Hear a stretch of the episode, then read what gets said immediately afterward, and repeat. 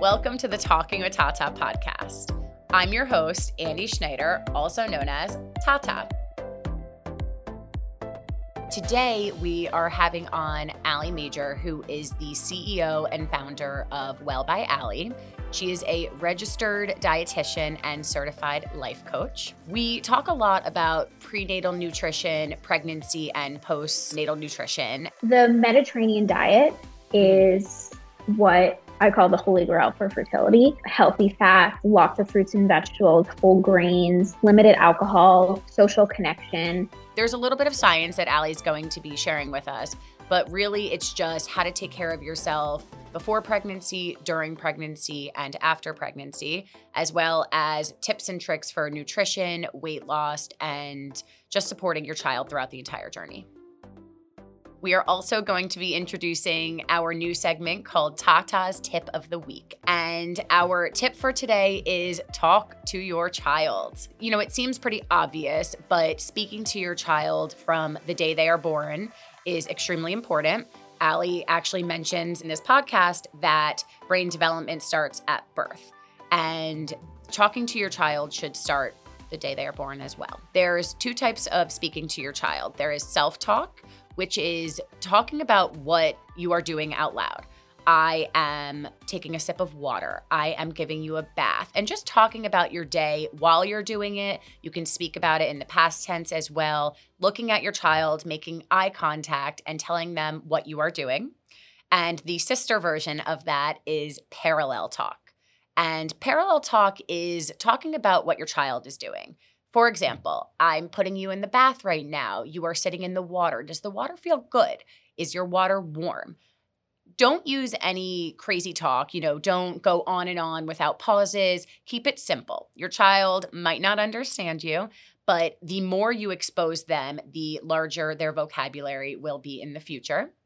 And a lot of research shows that just speaking to your child and exposing them to hundreds or thousands of words a day will expand their vocabulary. So, whether it's short sentences and phrases or telling them a story about your day, talking about them, talking about you, it's extremely important to start and you can do it from day one. All right, now it's time to jump right in. We're going to get talking to Alli, and I'm excited for you guys all to hear. Welcome to the Talking with Tata podcast. Tell us a little bit about yourself, but just to get our listeners started, you are a registered dietitian, a certified life coach, and founder and CEO of Well by Alli. Yeah, well, first, thank you so much for having me on here. I'm really excited to be here. A little bit about me and my practice. I specialize in women's health, so hormone health, mm-hmm. women who are currently struggling with a variety of different symptoms that are often pushed off by clinical medicine. So, anything from digestion issues, fertility issues, period issues, headaches, acne, etc., fatigue, you name it. I deal with a lot of those types of symptoms specifically for women. I also like to say that I work post birth control to post baby as well. Women who are trying to conceive, women who are pregnant or going through any type of fertility treatment like IVF or IUI, pregnancy and postpartum and breastfeeding. Wow. Okay. Seems like you do it all. Yeah.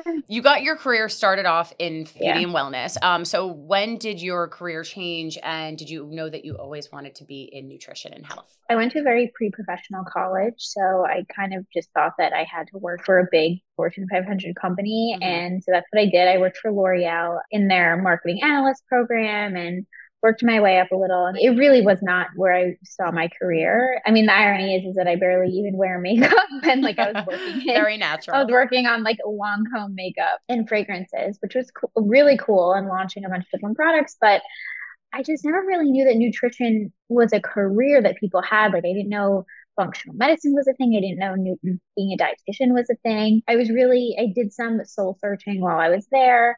I actually thought that I wanted to go into fitness. So I ended up working for a small boutique fitness company called Fhitting Room and I led their marketing oh, for a while. Absolutely loved it. Women founded company with all like C-suite members, etc. So it was really an awesome opportunity and experience. And it was really there where we started talking, you know, trainers talk about nutrition and food all the time. But some of the trainers were like, you know so much about nutrition. Like, have you ever thought about working in nutrition? Or um, a lot of the women there, I would talk to them so much much about like their pregnancy journeys, etc. And they're like, wow, you are really interested in this. Did a lot of research, ultimately ended up wanting to go back to school to become a dietitian, which is a long process. Why don't you tell us a little bit about that? Because I know a lot of people on Instagram like to give out yeah. nutrition facts. So how do you differ from them? there's so many different paths you can go down in terms of nutrition. You can decide, like Andy, you could literally wake up tomorrow and be like, I want to be a health coach and nutritionist because you don't need any credentials to do that. But to yeah. Have the letters next to your name as an RD or say you're a dietitian, I didn't study at undergrad, so it took me three and a half years to four years to complete. Wow. So you do a ton of science courses, like from orgo to biochem to food science to anatomy and physiology, 16 courses. And then you also have to get a master's in science. So mm-hmm. that's even more advanced science courses, obviously nutrition related. And then you have to map to a competitive residency dietetic internship. So that's in a hospital. And then you have to complete a certain number of hours in the hospital. And you have to do continuing education. If you studied undergrad, it's different. But for me, it took me around four years to complete. Mm-hmm. Um, and that's full time. Like I wasn't doing other things. Right. So. And where did you complete your studies? At NYU. Okay. Yeah. So NYU has a very, a very good clinical nutrition program. It's very, very clinical, which is funny because I specialize in functional medicine. Mm-hmm. So I do a lot of what I like to say is clinical medicine is reactive. So like hospital medicine, if someone is like hospitalized or you know you're counseling someone who has type 2 diabetes all of that is really important mm-hmm. but preventative is where i stand in my practice is more preventative medicine versus reactive medicine Interesting. So I know when it comes to my field and speech therapy in general, you can work with adults, you can work with kids, you can work with everyone. What services does your practice specifically offer and how do you differ from everyone else? It's a concierge practice. So what really happens is people have access to me 24 7. And because I do a lot of functional medicine testing to get to the root cause of a lot of people's symptoms, my packages range from three to four months long. People can really work with me after that if they want through a monthly, twice a month or once a month. If that's something that, that they want. And most of my clients do that anyway. Mm-hmm. But the initial legwork is really three to four months long, where we're really going through all your blood labs, your functional medicine tests that we do together, your nutrition. I send you a really personalized guide that's specific to your lifestyle, whether you like to cook a lot or go out to dinner, or there's specific restaurants you go to, you need food shopping lists. And we also talk about a lot of other things too, like, you know, stress, exercise, mindfulness, sleep, relationships, all the things that are really, really important mm-hmm. because you can't just take nutrition out and not talk about everything else. And is and that then, where the life coach component comes into yeah, play here? Okay. Yeah, yeah, yeah, yeah. Great question. So nutrition in food is so emotional for mm-hmm. so many people. Yeah it's really rare to have a client where there isn't emotion tied to food, right? So mm-hmm. it's really important to, when I got my life coaching certification, I really did that because counseling is so emotional. It's really mm-hmm. important to help people who want to create change, talk in a certain way, behave in a certain way, ask certain types of questions. As a dietitian, if you only talk about food and you don't talk about anything else, in my opinion, you're kind of ignoring other things that are affecting your nutrition in the first place. So, right. and like how people can instill these healthy habits, how people can create change for themselves. Okay. So you are being extremely professional, but I'll just be honest with our listeners. Um, we have worked together and you've helped me a lot with just my digestive issues and everything going on. Can you explain a little bit about what you did with the hair testing? I'm happy to share my experience, but why don't you tell us exactly what you did from your perspective? So there's three tests that I offer in my practice. One is called an HTMA test that is a hair tissue mineral analysis test that measures 3 months worth of your minerals and your stress response in your cells and your tissues. That's like a mouthful and very scientific, but for people who don't know what that means, 99% of your mineral status is in your cells and your tissues. And when you get a blood test, it's really based off of like if something's like really clinically wrong, like if someone has like a heart issue and like their potassium is off. Like mm-hmm. that is a really, really clinical problem. We're talking about people who like have symptoms that aren't clinically diagnosable, but like still feel like crap or still feel like they have hormonal issues or me- metabolism issues or thyroid issues that aren't clinically diagnosable. Would this mean, you know, a doctor looked at my blood work and says everything looks good, but you kind of looked a little bit Correct. further? Okay. Perfect example is like someone comes to me and says, My doctor did all my labs and said that I passed with flying colors, everything's perfect, but I still feel like crap right? Like what why do I feel this way? And then I'll look at their labs and then we'll do all this functional testing. So it gets to like a deep rooted why things are happening in the first place. Mm-hmm. So back to the hair test, your minerals. So we're talking like calcium, magnesium, sodium, potassium, iron. Those are all involved in every single body reaction, like every single one. So if you if they're off or some levels are off, if you're low in some, high in others, if you're really really stressed if your thyroid isn't functioning optimally, if your cells aren't uptaking the nutrients that it should be for your body to mm-hmm. function optimally, that's where the HTMA test comes in. And it can tell us a lot about like your thyroid health. So, if someone, like, for example, is having difficulty losing weight or feels really fatigued all the time. Mm-hmm. can tell us about your adrenal health. It can give me a good sense of your digestion, like what's going on with your digestion, mm-hmm. your hormone health, your metabolism in general. So it tells us so much. By the way, the hair test is done in the comfort of your own home. And you really don't take that much hair for those who are listening and are scared. I know. You really yeah. didn't cut that much hair. It was no big deal. And the other two tests that I do are the GI map, which is a mm-hmm. stool test, and the Dutch test, which is a hormone test. Both of them are really, really important. The GI map tells us your good bacteria, bad bacteria, parasites, worms, candida, your intestinal health, whether you have issues with gluten. There's so much that it tells us, um, mm-hmm. so much more than what like a test that a gastroenterologist will tell you, H. pylori, et cetera. And the Dutch test is a hormone test and it tests the metabolism of all your sex hormones and your cortisol. So mm-hmm. that's your stress hormone. And when you go to the doctor, like let's say you go to the OBGYN and they test your hormone levels, that just tells us like a moment in time. That's not really telling us that much, or if it like confirms if someone ovulated, if they're testing for progesterone, for example. But it doesn't tell us how your body is breaking hormones down. One of the most important things when it comes to hormone health, the Dutch test is really, really helpful for people who are like struggling with fertility, people who are having like crazy PMS symptoms, mm-hmm. people who have irregular cycles, things like that. On that note, a lot of moms and just young women in our community are constantly asking questions and writing in about fertility, getting pregnant, staying pregnant postpartum. So I'm going to throw a bunch of questions at you. So, first question that I got How can someone improve their egg quality with diet? Just a little bit of background on egg quality in general. Mm-hmm. If someone is, it takes around three months for an egg to mature. So, if somebody ha- and if somebody has deficiencies like vitamin or mineral mm-hmm. deficiencies mm-hmm. that also takes usually around three months to correct if somebody has deficiencies that takes three months wow. and then that's when you can start you should start, uh, or your eggs start to mature, right? So that's another three months. So in general, I say to take six months to like really, really improve your egg quality before you even try to conceive. Wow. So that's, okay. yeah, so that's that. The Mediterranean diet mm-hmm. is what I call the holy grail for fertility.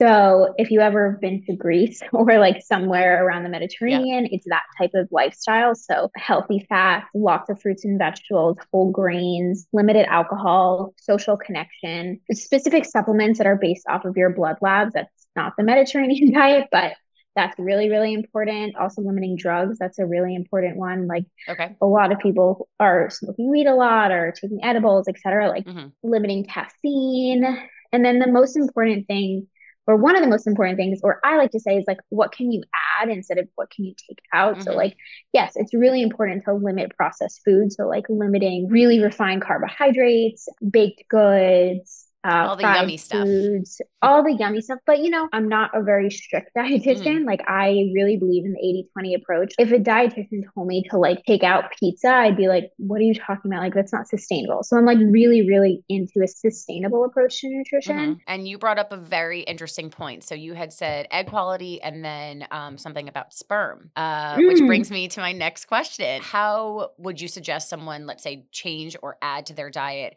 to boost fertility? And should someone's husband do it as well? Yes, 100%. It takes two to tango. It's actually really surprising how male related infertility is accounts for almost half of couple related infertility. Women in general, as a society, we've been told like that it's always our fault. And that's actually really not the case, right? So, you know, it can be for a variety, variety of reasons sperm count, motility, their testosterone levels, but actionable things people do. One, companies are starting to make men's prenatals. Well makes one, which is the prenatal that I personally take, but they also make a men's one that I would suggest to you know, it's a men's multivitamin. I understand the like stigma around it, but men have to understand that like they play 50% of the role here and they have to get over that, in my mm-hmm. opinion.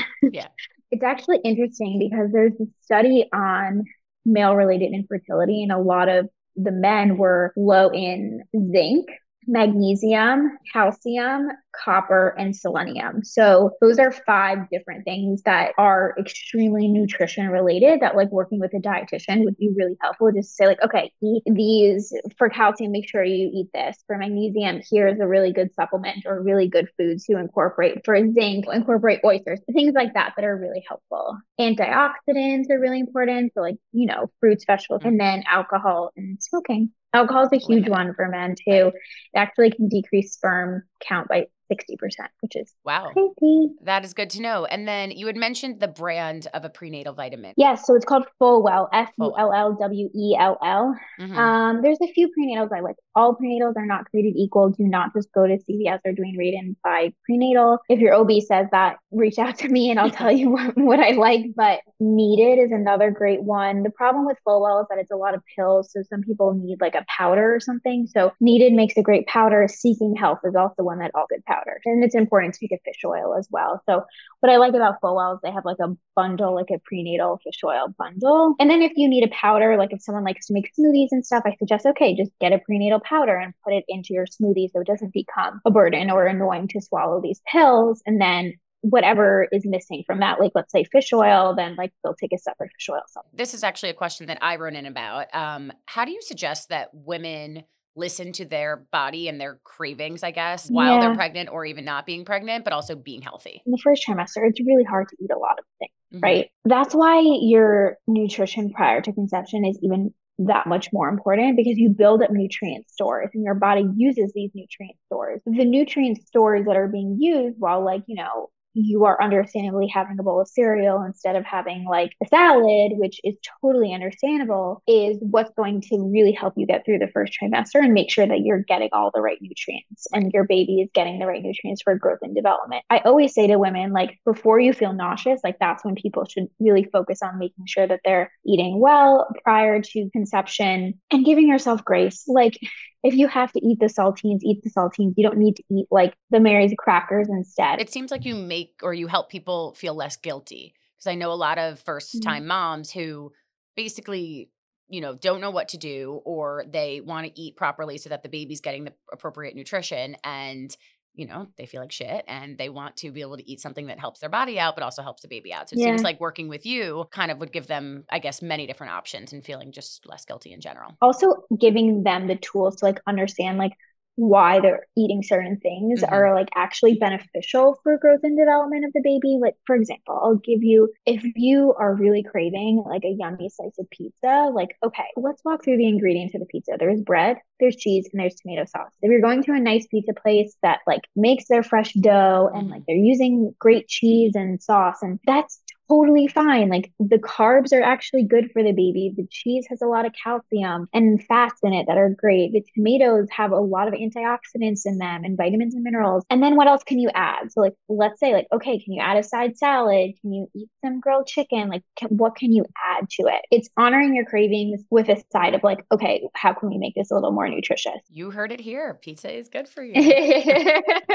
okay, another big question is so actually this is something that I had as well. My OBGYN about probably seven, eight years ago put me on folic acid, and it seemed like they just handed out to everybody. So, what is folate or folic acid, and why is it so important to nutrition for fertility and just women in yeah. general? Folate is really important. Folate is actually the the natural occurring form of in food. So mm. folate's actually better than folic acid. Folic acid is synthetic, so it's like lab made. Oh, okay folate there's a bunch of different ways that it would look on a label but folate is real is what's really important to have not folic acid mm-hmm. but anyway folate has really gotten this i mean it is really important 100% but the reason why it is so important is because it helps form the neural tube it helps your baby's neural tube develop into their what then ends up being their brain and their spinal cord if somebody doesn't have enough or uh, sufficient levels of folate it can increase your risk of spina bifida and other brain spine malfunctions that can happen. It also actually increases your risk of like cleft lip and cleft palate, which is interesting and that a lot of doctors don't talk about, but spina bifida is a larger issue. The reason why, again, preconception nutrition is so important, taking a prenatal is so important, is because your neural tube, the closure of the neural tube, so what ends up forming and spinal cord occurs around day 21. Day 21 is literally like on average around a week after your missed period. That's why making sure that you have sufficient intake of folate is so important because it actually closes before a lot of people even find out they're pregnant. Another big question is it safe to drink coffee? And how about eating sushi? And keep in mind, these are my two favorite things in the world. I'm slowly getting off of three coffee and getting to one cup a day with your help. The research on coffee is very mixed. I'm going to talk about in pregnancy. I like to personally err on the side of caution myself. I read studies that say that, you know, one or more is okay. And then I read studies that say that even a little caffeine can have an effect, right? So mm-hmm. it's really about what people's comfort levels are. And, you know, a lot of these studies, the issue with studying pregnant women in general is it just like can't really be done because you can't put pregnant people at harm. What I do personally for myself, and everybody has to make decisions that they're most comfortable with for themselves. I give them the information, then they decide what they're comfortable with. Personally, I either have like iced tea that has a little caffeine in it or like decaf coffee. Mm-hmm. Um, I personally have not been having caffeine. I have clients who, which by the way, that was so freaking hard for me. Like, you know me, I there's nothing I love more than a cappuccino. Did so. you get headaches and like the withdrawal symptoms? You know, I didn't because in my first trimester I was so nauseous from the smell of coffee that I just like didn't even want it. So then by the time I wanted it, I didn't even like really care. It wasn't yeah. like in my routine anymore. So I was like, oh, whatever. Right. And coffee was part of your proposal. So uh, your marriage proposal. Yeah. So you really yeah. do like coffee basically as much as I do. So I know how hard that is. Okay. And then sushi. what about sushi? Yeah. Sushi is very similar. You know, there's a lot of research out there that shows that getting raw fish from reputable high end restaurants is likely not going to make you sick. The thing about foodborne illness in general is that there's no food that's safe. Like literally there's no one food that's safe and your OBs are just telling you about the foods that are more likely to have something that contains like a foodborne illness, which is funny because like something like romaine is on the foodborne illness outbreak list a good amount, and they don't tell you to avoid romaine. They don't really talk to you about like washing your fruits and vegetables mm-hmm. properly or making sure your meat is cooked to a certain temperature. They don't even tell you about those things, and that's the stuff that's actually more important. Right, or like smoothies, but, right? You had mentioned something to me one time about like blenders and smoothies. Yeah, like juices. Yeah, yeah. So like fresh juices, like cold pressed juices, you mm-hmm. actually aren't supposed to have like things like that that they don't really tell you. I mean, I'm sure if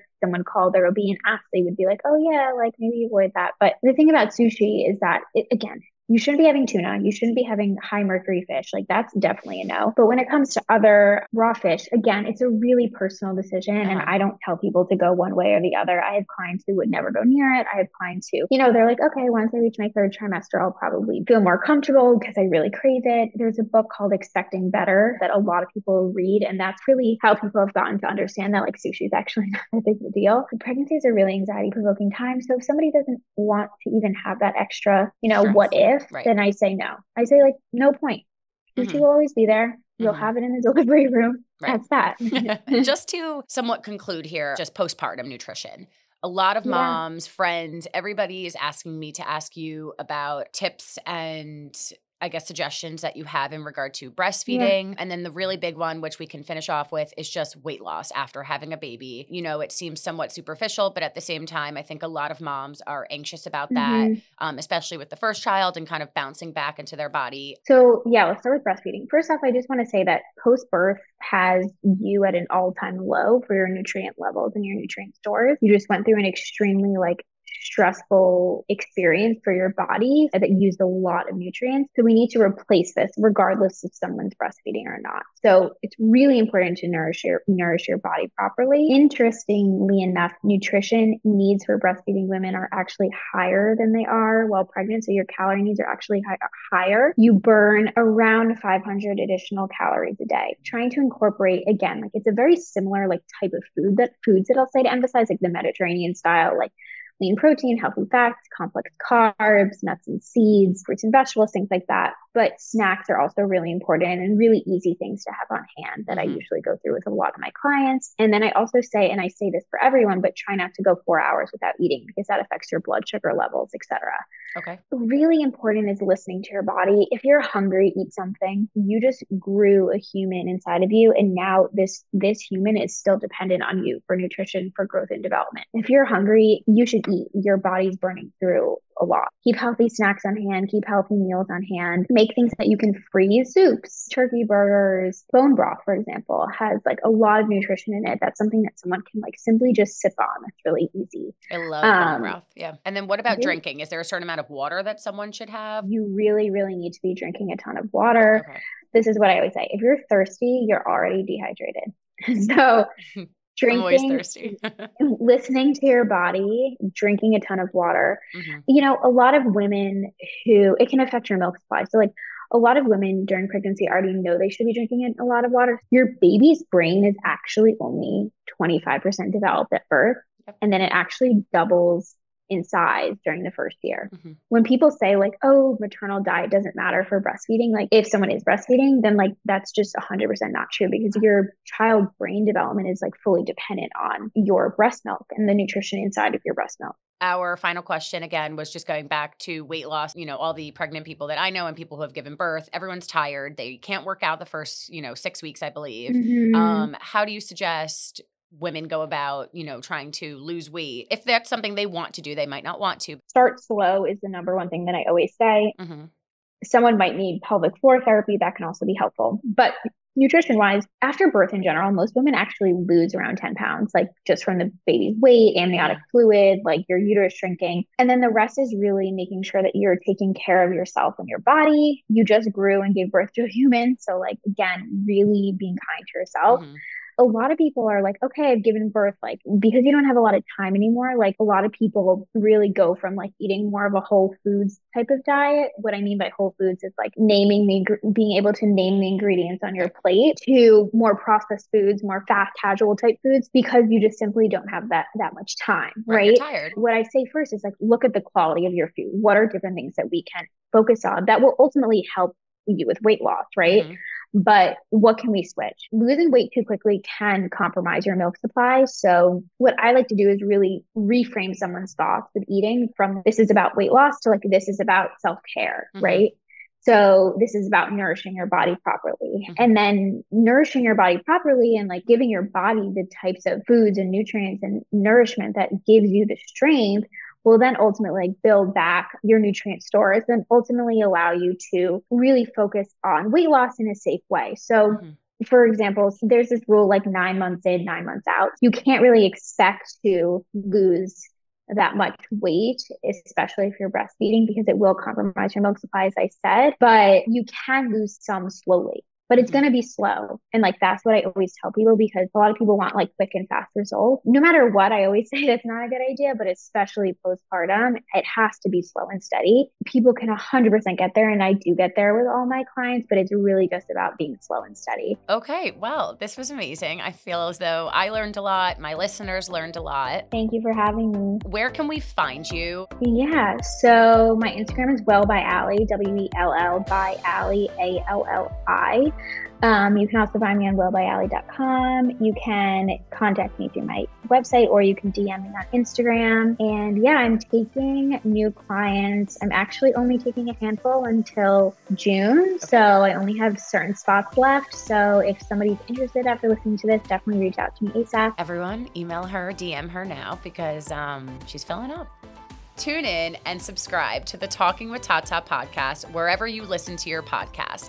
Apple Podcasts, Spotify, and don't forget to check out our website, talkingwithtata.com.